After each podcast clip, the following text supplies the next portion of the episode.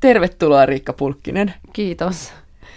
Uusimman romaanisi vieras päähenkilö on nuorehko pappi Maria, ja hän lähtee New Yorkiin noin vain ihan yllättäen jättää kaiken entisen taakseen. Minkä takia pappisi on pakosolla? Kyllähän Maria pakenee omaa uskoaan tai sitä, sitä tosiasiaa, että ei pysty uskomaan. Ähm, hän ei ihan tiedä, pystyykö hän, että onko se kykenemättömyys uskoa, liittyykö se siihen, että hän ei usko Jumalaan vai siihen, että Jumala on vaiennut hänelle vai vai liittyykö se ihan sanoihin, että hän ei usko niihin sanoihin, joita hän joutuu seurakunnalleen toistelemaan päivä toisensa jälkeen. Hän pakenee ikään kuin näitä tosiasioita. Sitten myös ehkä ihan henkilökohtaisen oman elämänsä tilannetta, avioliittoaan, tai ei välttämättä edes avioliittoaan, vaan sitä tiettyä asiaa, jota hän ei pysty kohtaamaan. Että sen, hänen on vaan lähdettävä. Ja sitten myös äh, ihan viimeaikaisia tapahtumia, jotka koskettaa hänen seurakuntaansa ja sitä haurasta yhteisöä, jota hän on yrittänyt kutsua koolle.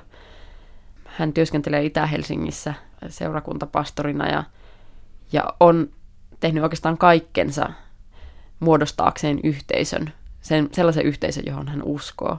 Ja se ei loppujen lopuksi ole sitten toiminut, että hän ei ole saanut ihmisiä kokoon, eikä ihmisiä kohtaamaan toisiaan. Ja, ja hän varmaan kokee niin kuin epäuskoa tämänkin takia ja lähtee. Että tietysti se, että hän lähtee nimenomaan New Yorkiin, niin se paljastuu vähitellen. Äh, hänen äitinsä on sieltä kotoisin, tai ainakin myös sieltä kotoisin. Hän ei koskaan käynyt siellä itse, koska äiti on kuollut jo, kun Maria oli 3-14-vuotias. Ja, ja hän lähtee myös selvittämään sitä, että kuka äiti oli ja kuka hän itse on vasten oman äitinsä historiaa. Ja New York on sullekin tärkeä kaupunki. Mä tiedän sen. Joo, on se. Mä oon siis kertonut siitä. Mm. Jollain tavalla pakonomaisesti palannut siihen kaupunkiin. Onkohan mä kuusi kertaa käynyt siellä viimeisen parin vuoden aikana. Et se on ollut selkeästi no se on sellainen... hyvin enemmän kuin monet lentoimännät varmaan. No joo, tietysti epäekologista lentää, singahtaa sinne aina, aina tota säännöllisin väliajoin, mutta siitä on tullut tärkeä kaupunki ja mä elävästi muistan, on itse asiassa tähän romaanin kuvannutkin sen hämmästyksen kun siihen kaupunkiin saapuu. Että se on niin kuin saapuisi lapsuutensa maisemaan. Että siinä on jotakin tuttua ja melkein kulunutta siinä mielessä, että se, se on oman itsensä karikatyyri se koko kaupunki. Että jollain tavalla kaikki ne, mitkä me tiedetään TV-sarjoista ja elokuvista todeksi tai jopa, jopa jotenkin unenomaiseksi todeksi siitä kaupungista, niin ne pitää paikkansa. Että se on, siellä tota, 16-vuotiaat soittaa jatsia ää, metron laiturilla ja siellä on niin kuin kaikki tämä meneillään ja se on tavallaan mahdollinen kaupunki. Ja ehkä jopa niinkin, että se on mahdollinen kaupunki olematta sitten koskaan ihan täysin toteutunut kaupunki, että se elää omassa mahdollisuudellisuudessaan näin hienosti sanottuna. Ja se on vähän surullista, mutta sitten se on toisaalta metafora myös siitä, että mitä me ihmiset ollaan. Että me eletään jatkuvasti ää, tavallaan, vaikka me ollaan läsnä olevia ja vaikka me yritetään heittäytyä tähän päivään, niin me eletään jatkuvasti niin kuin niissä mahdollisuuksissa, jotka koittaa kulman takana ja odottaa meitä siellä. Että se, on, se kaupunki kiteyttää tämän. Siksi Maria lähtee myös sinne. Romaanisi teemoja ovat muun muassa muukalaisuus, kristinusko ja sitten ruumiillisuus. Minulle ruumiillisuuden kuvaus, se, että hengen ammattilainen Maria pohtii ruumiillisuuttaan, niin se oli mun mielestä ehkä koskettavinta. Ja erityisesti se, että kun Maria kertoo murrosian anoreksiastaan. Mm. Miksi Maria 14-vuotiaana sairastuu anoreksiaan? Siihen on tietysti monia syitä ja lukija voi, lukija voi yrittää kartoittaa niitä syitä yhtä hyvin, mutta, mutta mulle kiinnostavinta tässä anoreksia-kertomuksen kirjoittamisessa oli esimerkiksi se, että Maria ei niinkään yritä laihduttaa. Hän on ehkä tosi avuton ja yksinäinen siinä puhkeamaisillaan olevassa naisen ruumiissaan, koska hänen äitinsä on kuollut ja hänen, oman ruumiinsa tosiasia jollakin tavalla vaan jatkuu ja se on hänen mielestään oikeastaan aika käsittämätöntä, koska, koska äidille on käynyt niin, että se on, se on vain jätetty kuoppaan. Äidin ruumiille on käynyt niin. Mutta sitten mä en oikeastaan halunnut kirjoittaa pelkästään niin tämmöistä laihduttamistarinaa. Että mun mielestä syömishäiriössä ei ole välttämättä kysymys koskaan semmoista yksinkertaista asiasta, että laihdutetaan. Et siinä on kysymys varmaan kauheimmillaan ihan siis silkasta halusta kuolla ja kadota – ja Marian kohdalla myös halusta jotenkin jatkuvasti pyhittää ja sovittaa jotakin täysin niin kuin sovittamatonta. Että... Niin hän samoihin aikoihin hurahtaa uskoon. Joo, ja hän löytää Paavalin kirjeistä kaikkein jyrkimmät, ehdottomimmat lauseet. Hän löytää kuoleman ruumiin ja sen, miten Kristuksen kuolema jollain tavalla näyttäytyy meidän kaikkien ruumiissa ja siitä ikään kuin siitä meidän ruumiimme lihasta, jossa ei ole mitään hyvää, niin siitä on päästävä ikään kuin eroon, jotta henki voisi jotenkin kasvaa ja kehittyä ja laajentua. Ja tämän tyyppinen retoriikka on Paavalille hyvin ominaista ja jos kohta myös sekin retoriikka, että, että Paavalin kirjoista voi löytää kaikkein armahduksellisimman sanoman Uudessa testamentissa. Ja mua kiinnosti oikeastaan paikantaa tämä Marian äh, sairastuminen nimenomaan siihen, että hän, hän on niin kuin fundamentalisti tässä mielessä, että hän lukee kirjaimellisesti, mutta väärin, tai ikään kuin omiin tarkoituksiinsa uutta testamenttia ja Paavalin kirjeitä. Ja mm, ei ole sattumaa, että oikeastaan samo, samoista kirjeistä, vähän eristä kohdista, Maria löytää sitä aikuisena sen armahduksellisimman sanoman ja yrittää sen ympärille koota sitä yhteisöä onnistumatta siinä kuitenkaan ihan täysin. Että, että se, että näistä samoista kirjaimista ja samoista sanoista voi löytää nämä kaksi ulottuvuutta, niin se oli mulle tosi kiinnostavaa tässä. Mutta sitten myös se, että, että Maria, joka on vangittu ja lukittu liian painavaan nimeen, viattoman ja synnin päästäjän nimeen – ja naisen nimeä, jonka pitäisi jotenkin niin kuin synnyttää itsessään kaikkein suurin armahdus ja vapautus meille kaikille. Ja jos on 14 ja on tässä nimessä ja tä- tällä nimellä siunattu tai kirottu, niin saattaa alkaa sitten kuvitella itsestään liikoja ja pyhästä hengestä ikään kuin. Saattaa alkaa kutsua vierasta luokseen ja se vieras ei välttämättä, se saattaa olla tuhoisa. Sä rinnastat Marian ja Katarina Sienalaisen toisiinsa. Joo, tai se ei ole itse asiassa mitenkään yksiselitteistä, että mä ajattelin silloin aluksi, kun mä rupesin tätä kirjoittaa, että mä kirjoittaisin enemmän naispyhimyksistä.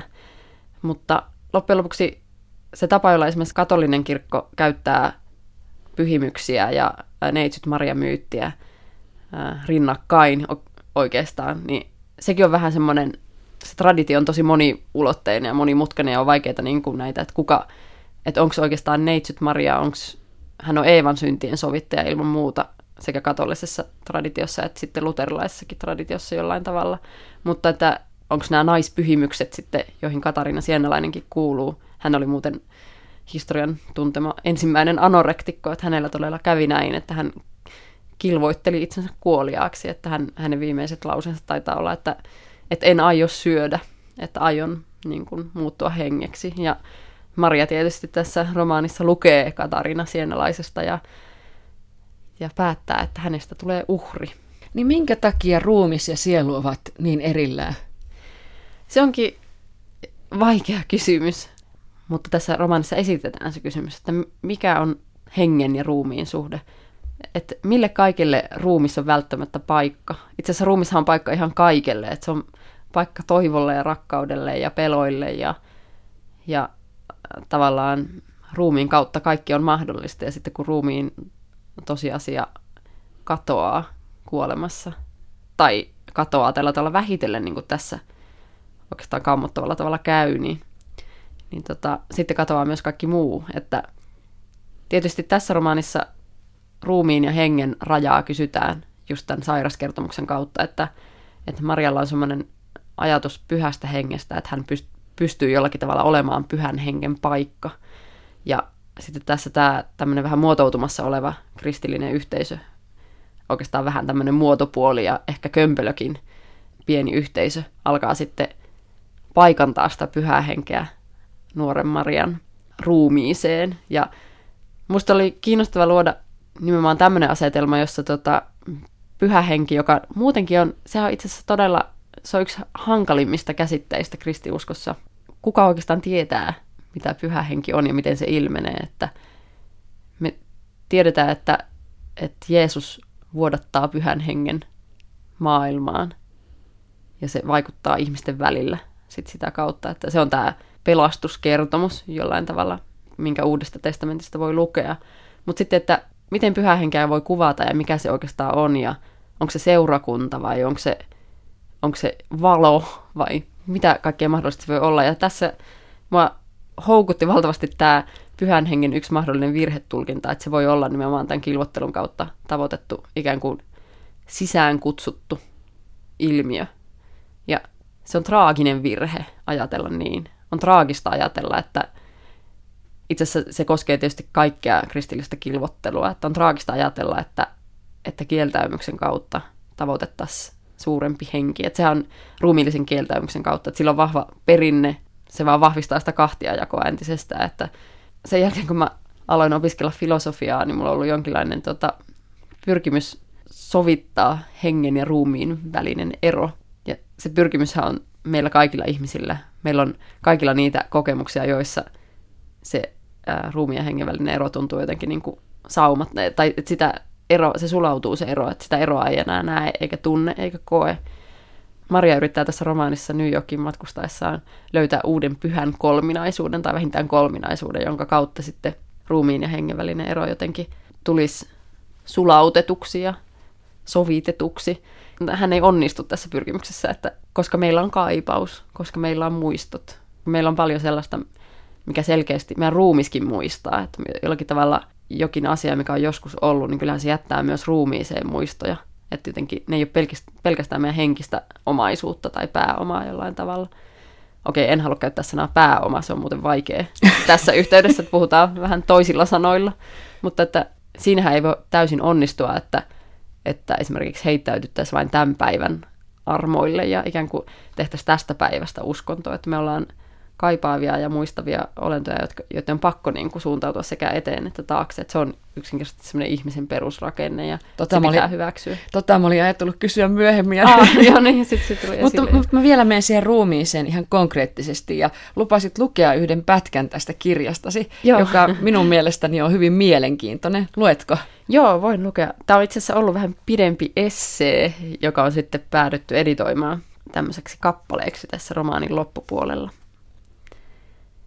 Kun meillä on ruumis, kun olemme saaneet sen merkitsemään elämän ja kuoleman rajaa, pyhän hengen kynnystä, me emme tiedä mitä sillä tehdä. Jokaista ehtoollisleipää seuraa uusia, jokaista orgasmia alakulo, jokaista kilvoittelua vaatimus seuraavasta. Äsken niin kiihkeästi estoitta hurmioon ja itsensä laidalle sinkoutunut ruumis on taas vain oma itsensä. Sitä kolottaa. Se vaatii asioita – munakasta ja maitokahvia, suklaata, unta, korkeuseroja, kofeiinia tai vettä vahvempaa. Me hellimme sitä, mutta sitten taas kuritamme toistuvasti. Ristiin naulitsemme omamme ja toistemme ruumiit kuntosaleilla ja paastorituaaleissa, lehtien rääkyvissä kuvissa, joissa kerrotaan menetetyistä kiloista ja kauhistellaan sitä, miten herttuatar on päivä päivältä näkymättömämpi – vaikka juuri nyt hänen yllään pitsi applikoitu iltapuku näyttää paremmalta kuin koskaan. Emmekä silti pääse eroon ruumiista, sen mutkattomasta tosiasiasta. Se on, kunnes lakkaa olemasta. Liha on sitkas, eikä siinä ole mitään hyvää, paitsi se, että se on paikka kaikille sille, mitä se itse ei ole. Minkä takia me rääkkäämme ruumistamme? Tätä rupesin miettimään erityisesti tämän kohdan jälkeen. Joo. Tällä viikolla julkaistiin kiinnostava tota, tutkimustulos tai tämmöinen Gallup-kyselytulos, että vaan 27 prosenttia suomalaisista uskoo Jumalaan ja 21 prosenttia ei usko Jumalaan lainkaan. Ja sitten siinä välissä on varmaan ne agnostikot tai ihmiset, jotka ei halua kertoa siitä omasta jumalasuhteestaan, mahdollisesta suhteestaan Jumalaan tai tuon puoleiseen.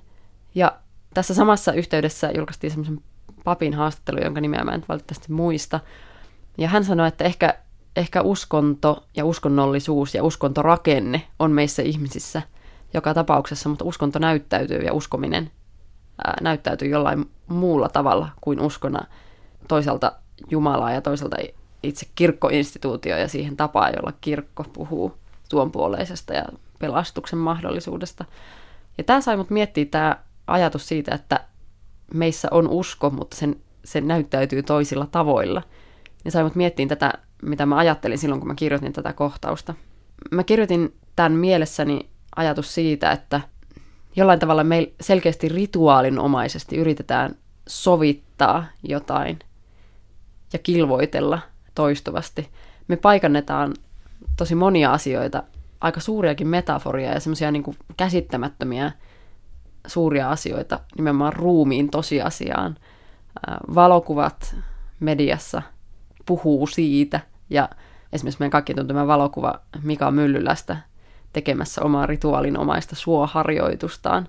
Ja tästähän on tämä kuuluisa valokuva, jossa Myllylä nojaa sauvoihinsa sillä tavalla, että se näyttää siltä, että hän kärsisi ristillä. Ja se on voimakas valokuva, joka kertoo ehkä siitä, että meillä on selkeästi, paitsi huippuurheilussa, niin ihan muutenkin meillä on ikään kuin taipumus jollain tavalla lunastaa ja sovittaa jotain. Myös ehkä uhrautua, etsiä uhria, etsiä sitä tapaa, jolla me voitaisiin niin jotenkin sovittaa sitä tavallaan hybristä, jonka varaa me joskus joudutaan heittäytymään. Siinä on jotain, mun on vähän vaikea siitä puhua, mun on vaikea niin tavoittaa sitä problematiikkaa, mutta se on selkeästi niin kuin, se on todella kiinnostava ja se oikeastaan se on se, joka sysäsi tämän romaanin tässä muodossa liikkeelle pari vuotta sitten, että, että silloin kun mä löysin tämän sävyn ja että nimenomaan tästä mä haluan kirjoittaa ja tämä on se yksi teema tässä romaanissa, tämä ruumiin tosiasia ja, ja ajatus siitä, että itse asiassa tässä kohdassa, minkä mä äsken luin, niin tässä oli ajatus, että ruumissa on näyttämö. Mä poistin sen viime, viime tingassa, koska se kuulosti liian abstraktilta ja vaikealta ajatukselta. Se on itse asiassa erään ranskalaisen filosofia-ajatus, ja mä ajattelin, että se ei välttämättä sellaisena avaudu, jos puhutaan vaan ruumiista näyttämönä, että se jää vähän irralliseksi. Että tota. Mutta tässä on tietysti viittaus myös Paavaliin, että, että lihassa ei ole mitään hyvää. Se on suora, suora lainaus. New Yorkissa Maria rupeaa ottamaan uudestaan tanssitunteja, että hän on nuoruudessaan ja lapsuudessaan harrastanut balettia. Ja hän rupeaa ottamaan tanssitunteja uudelta tuttavuudeltaan Melanilta. Ja Melanin tanssitunneista tulee hyvin tärkeitä Marialle. Miksi? Sekin liittyy kieleen. Tota, se liittyy tietysti myös tähän mun jo mainitsemaan pyhään kolminaisuuteen, uuteen pyhään kolminaisuuteen, jota Maria yrittää hahmottaa siinä ihan täysin onnistumatta – Mä voin paljastaa, että tanssi tai ehkä rytmi, syke on näistä yksi. Tai se oli mun ajatus, lukija saa tietysti lukea ihan omalla tavallaan tämän romaanin. Kiitos. ole, ole hyvä tai olkaa hyvä. Koska Maria on menettänyt uskonsa jollain tavalla kirjoitettuun ja lausuttuun, puhuttuun kieleen, siihen kieleen, joka jollakin tavalla kantaa kuolemaa. Ajatus siitä, että kieli ikään kuin on mahdollinen jo silloin, kun puhuja tai kirjoittaja on jo mennyt, niin se on, sehän on oikeastaan aika kammottava ajatus, että tässä uhkaa käydä niin, kun Maria kantaa tämän pienen tytön päiväkirjaa mukanaan. Ja... Jasminan, joka asuu Helsingissä ja johon puhutaan kohta hänestä hieman lisää. Joo, niin. että hän kantaa merkkejä, jotka uhkaa käydä kuolleeksi siinä pienessä muumipäiväkirjassa. Ihan samalla tavalla kuin evankeliumin sanat. Tämä nyt on vähän mahtipontinen vertaus, mutta että sallittakoon se minulle toistaiseksi. Että Marian on, hänen on tosi vaikea uskoa evankeliumeihin, että hän uskoo tähän pieneen hauraaseen evankeliumiin, joka on, on siinä muumipäiväkirjassa. Muuhun sanaan hän ei enää usko. Ja oikeastaan sitä kautta sitten syntyy tämmöinen tarve niin kuin uuteen ilmaisuun. Että jollain tavalla Maria yrittää tavoittaa tanssista sitä ilmaisua, yritystä ja tapaa kertoa kaikkein kipeimmät asiat. Eikö se ole vapautumista myös? Onhan se vapautumista kyllä. Että et tietysti se on myös uudenlainen suhde siihen ruumiillisuuteen ja ehkä haluun ja kipuun kaikki näihin vaikeisiin asioihin, jotka jotenkin paikantuu siihen, että me ollaan fyysisiä olentoja päivästä toiseen. Tähän Melaniihin tutustuessaan Maria alkaa vähän vähältä oivaltaa, että Melaniille on omat kipunsa, joilla saattaa olla yhtymäkohta myös Marian elämään, että ne on vähän samankaltaisia kipuja. Mutta sitten jollain tavalla Melanin hahmo jää tämmöiseksi vähän tuntemattomaksi hahmoksi, että Maria heijastaa Melaniihin omia surujaan ja murheitaan ja säröjäänkin jopa – ja tämä oli tietysti iso haaste mulle kirjailijana, että mä luon hahmo, joka, josta ei kerrota, joka ei itse kerro itsestään, vaan haluaa olla pelkästään vahva ja tähän päivään uskova. Jonkunlainen peili Marialle. Peili, ehdottomasti kyllä. Mutta yhden asian Melani tekee, ja Melani tosiaan kutsuu Marian tanssimaan, ja se, että miksi Melani kutsuu Marian tanssimaan, ja miksi Melani näkee Mariassa nimenomaan sen mahdollisuuden siihen tanssin kieleen, niin sekin jää oikeastaan vähän arvotukseksi. Miksi heillä on tällainen suhde? mä ajattelin sen niin, että mä otin tässä tietysti ison kerrontariskin, joka ei ole ihan kaikkien kriitikoiden mielestä kannattanut, että tässä heittäydytään tämmöiseen, tota, mä en ajatellut runoutta, tässä tämä on lähes tulkoon runomuotoinen tämä tanssin kieli sitten, kun se pääsee vauhtiin, mutta mä en ollenkaan ajatellut runoutta, vaan mä ajattelin tämän romaanin poetiikkaa hienosti sanottuna, että, että musta tuntuu, että se ei riittänyt, että, että mä kuvaan sen tanssin, että siihen piti mennä pikemminkin siihen rytmiin. Ja se, että sieltä Marian, kun kieli murtuu, niin sieltä kohoaa jotakin, jonka kautta Maria voi vasta kohdata nämä tietyt asiat ja kertoo jopa Melaniin suruista, josta hän ei oikeastaan tiedä mitään. Se, että esittävä, näyttävä kieli murtuu, kieli, joka on sidottu kirjaimiin ja äänteisiin, se, että se murtuu ja tilalle tai sieltä murtumasta kohoaa jotain muuta, niin se oli semmoinen ajatus, mitä mä lähdin seuraamaan. Ehkä semmoinen painavin kritiikki, mitä tämä kirja on saanut, on liittynyt myös tähän, tähän runo, tai runoa lähentelevään muotoon, että, tota, että mä mietin, kun on saanut sitä kritiikkiä, niin mä mietin, että, että olisiko se voinut tehdä toisin, että, että kirjailija jonkin verran miettii sitten, kun kirja on julkaistu, että mitkä asiat olisi voinut tehdä toisin, ja miettii sitä, että, että oliko nämä tämän romaanin kerronnan kannalta niin kuin olennaisia nämä eleet. Ja mä en keksinyt mitään muuta tapaa, että mä, mä halusin luoda toisenlaisen kielen sille, koska nimenomaan toisenlaisesta kielestä tässä tanssissa on kysymys. Melanie sanoi jotenkin näin, että haltioituminen on kyllä kaunis sana, mutta vielä kauniimpaa on elää sen kummemmin pohdiskelematta, kaipaamatta äärikokemuksia. Yksi päivä niin kuin tämä. Joo, toi, on, toi kiteyttää jollain tavalla, mm, jos Melanista on jokin asia totta tässä romaanissa, eikä Marian heijastamaa, niin tämä on varmasti se, että tämän Melanie pääsee sanomaan itse. Tämmöinen tietynlainen päivän usko, joka sisältää kyllä myös sen kivun. Maria ehkä tunnistaakin sen kivun, että miksi Melanie uskoo vain yhteen päivään ja yhden päivän ilta taivaaseen tai auringonlaskuun. Hän on ikään kuin asettanut huomisen ja eilisen sulkeisiin ja siihen on hänellä omat syynsä, joita Maria alkaa sitten selvittää, että mikä voi olla näin suuri kipu, että – että tällä tavalla pitää sulkea menneisyys ja tulevaisuus pois näköpiiristä. Haltioituminenhan on tuolle puolen heittäytymistä, että sehän on, siitä voidaan käyttää muitakin sanoja, transsi, possessio jopa. Se on ylisinkoutumista ja se on suhde tuon puoleiseen, miten se ikinä määritelläänkään.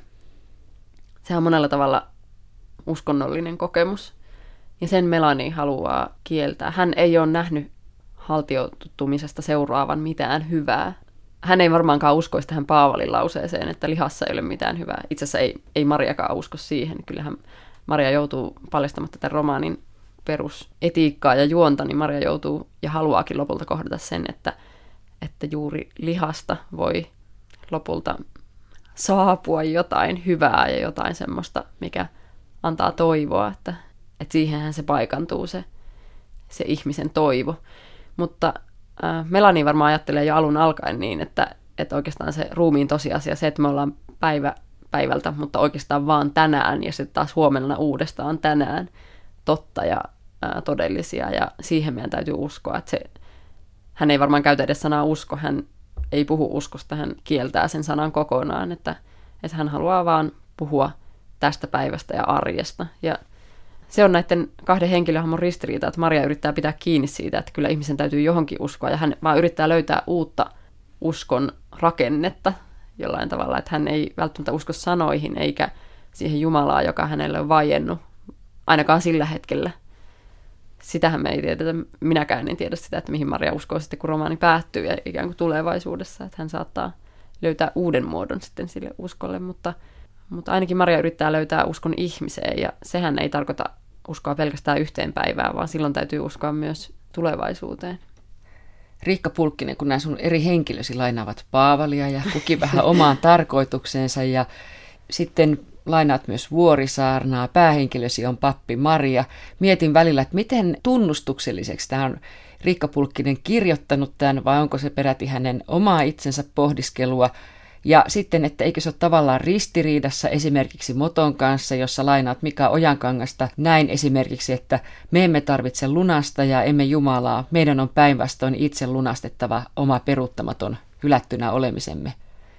Ja sitten se etenee niin, että vasta sitä kautta voimme kohota tai mennä kohti kenen tahansa demokratiaa, joka on aika, aika Eli suuri on... ajatus sinänsä, siis ikään kuin mennä kohti sitä yhteisöä, jossa tunnistetaan toiset ihmiset. Me täällä kaiken uhallakin, ikään kuin senkin uhalla, että mitään tuon puolesta ei ole. Ja onko se miten tunnustuksellinen tämä sun romaanisi?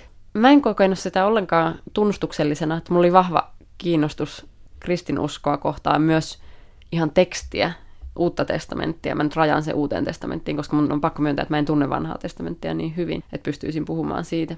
Toki ne keskustelee keskenään ja on paljon asioita, jotka kumpuaa sieltä vanhasta testamentista, mutta jollakin tasolla tämähän on hienosti sanottuna resignaatiokertomus, että tämä on kertomus kykenemättömyydestä uskoa ja sitten kertomus myös kääntymisestä ihmistä kohti, että miten pyhä henki voi vaikuttaa ihmisten välillä, se Jeesuksen maailmaan vuodattama pyhä henki.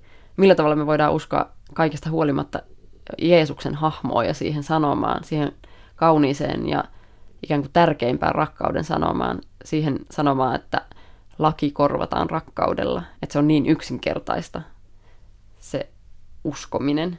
Tämä on romaani näistä teemoista, mutta tässä on kaiken aikaa kysymys myös, myös siitä, että voidaanko me uskoa. Voidaanko me oikeastaan uskoa mihinkään muuhun kuin toisiimme täällä.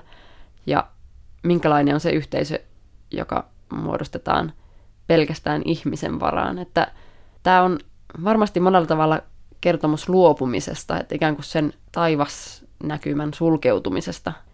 Ainakin vielä siinä vaiheessa ja ehkä lopussakin siinä vaiheessa, kun Maria on New Yorkissa, niin hän ei rukoile kertaakaan, mutta toisaalta se koko New York-kertomus on päivän polttava rukous. Että se on hädässä olevan ihmisen rukous Jumalalle, joka ei puhu. Ja mulla oli semmoinen olo, että mä kirjoitan kertomusta, joka viime kädessä on humanismia. Ja mun mielestä tämä Mika Ojankankaan motto, se on humanismia, joka menee sen humanismin tradition yli tai poimii humanisminsa perustan toisaalta siitä hylättynä olemisesta, mikä on tietysti, että meidän pitäisi tosiasia tunnustaa. Siinä mielessä on tunnustuksellista. Mutta toisaalta sitten se on humanismia, joka jättää mahdollis- mahdolliseksi sen, että ehkä jonkinlainen taivasnäkymä voi vielä avautua. Mulla on loputon usko ihmiseen ja usko siihen, että – että ihminen on oikeastaan aika myönteinen ilmiö. Ja kuitenkin sinulla on tässä yhtenä teemana muukalaisuus ja vieraus, että ihmiset, kaikki ihmiset oikeastaan ovat muukalaisia tai vieraita toisilleen, eikä vähiten itseään kohtaa. Joo, kyllä se, se omasta itsestä kumpuava outous ja vieraus, niin se on varmasti se. Tämä käsittelee jollakin tavalla myös ihan muukalaisvihaa tai... Niin, se on aika iso osa tässä, tämä rasismi joo, myös. Joo, ihan rasisminkin tematiikka, mutta sitten muukalaisviha semmoisena vähän varioituvana ja vaikeasti määriteltävänä asiana.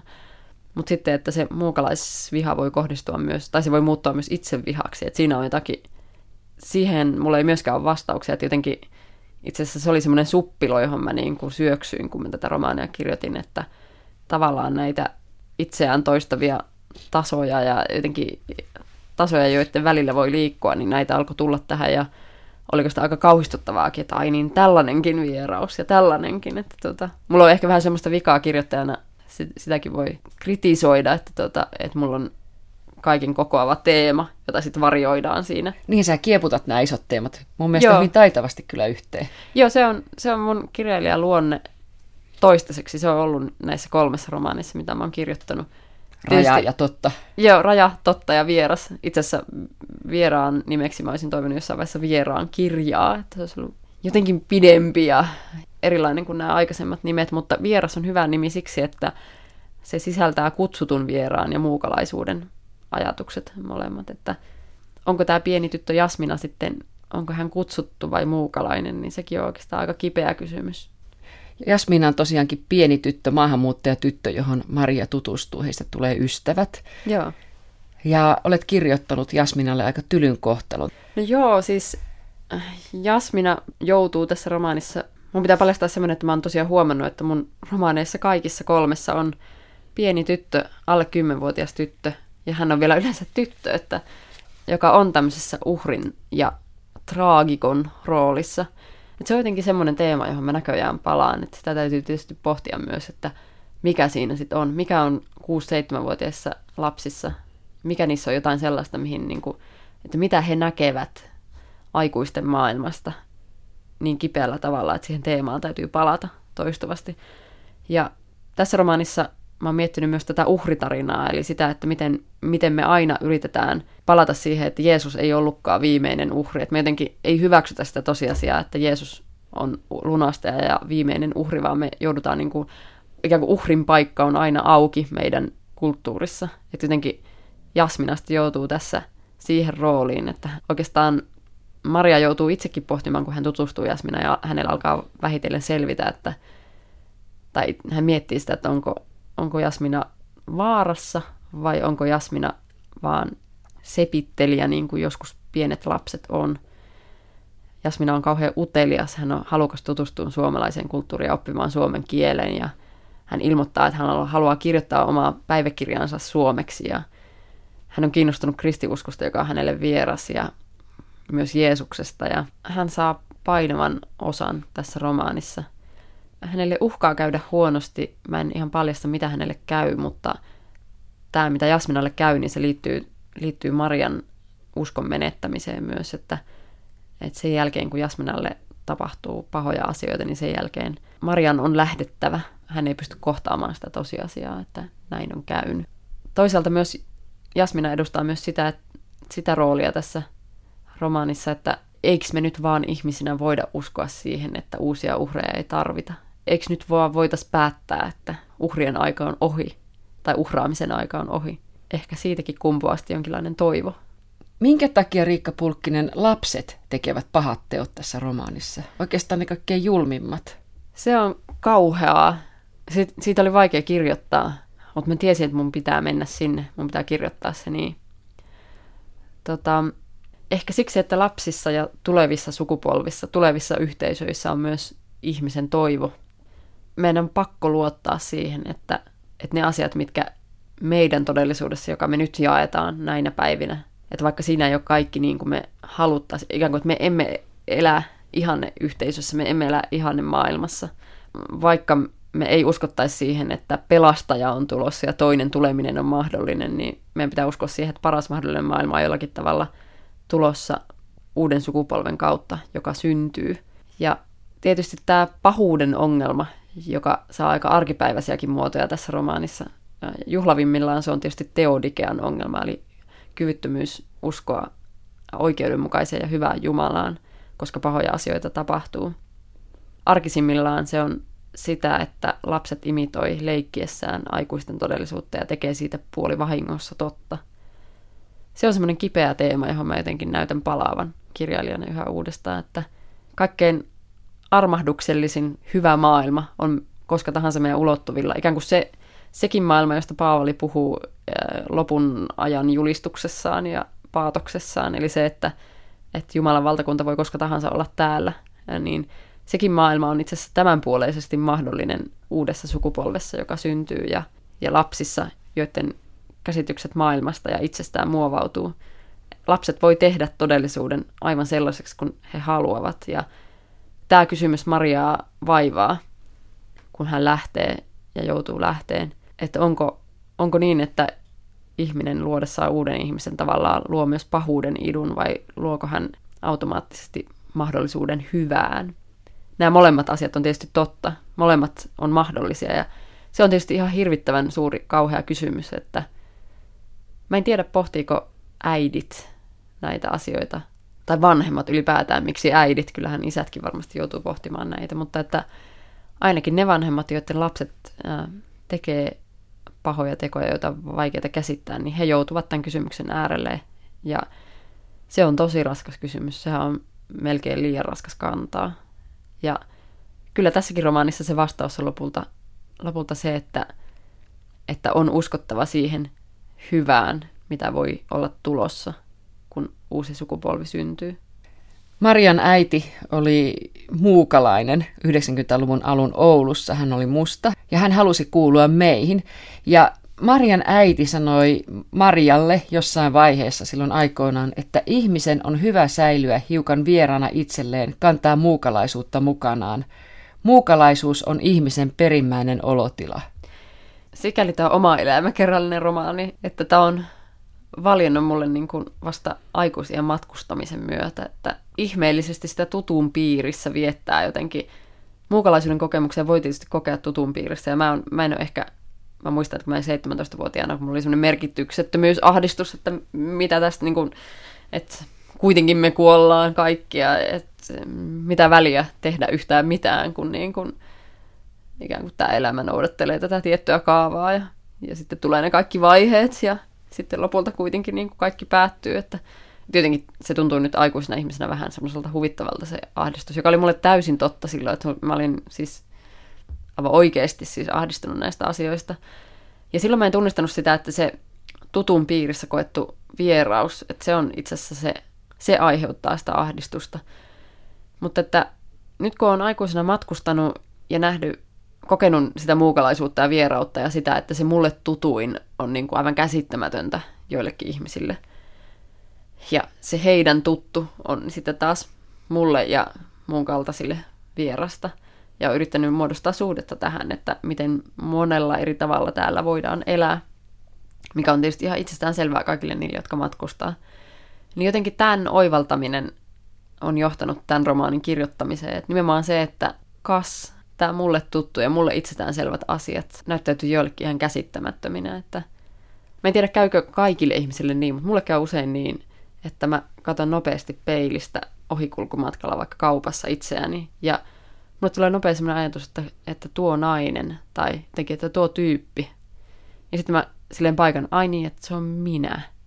Ja no siis se voi olla, ehkä se voi olla kaikkia kirjailijoita yhdistävä, yhdistävä kokemus, että saa jotenkin tuntumaan siihen, että, että tämä tämmöinen tyyppi, joka kutsuu itseään minäksi, se on huutoa, mutta siitä kumpuaa, siitä syntyy proosaa. Lainaan Riikka Pulkkinen vielä Marian isää, joka muuten hänkin on pappi että näin hän sanoi, että ihminen on sellainen, kärsii kotiikävästä kotonakin. Joo, se on kipeä, vähän surullinen, mutta myös aika armahduksellinen lause, että sellaisia me ollaan. Me, me joudutaan, me kaivataan, muistetaan, pelätään, toivotaan, unelmoidaan. Et voiko näiden kaikkien kudelma koskaan olla täysin totta? Se muukalaisuuden kokemus syntyy siitä.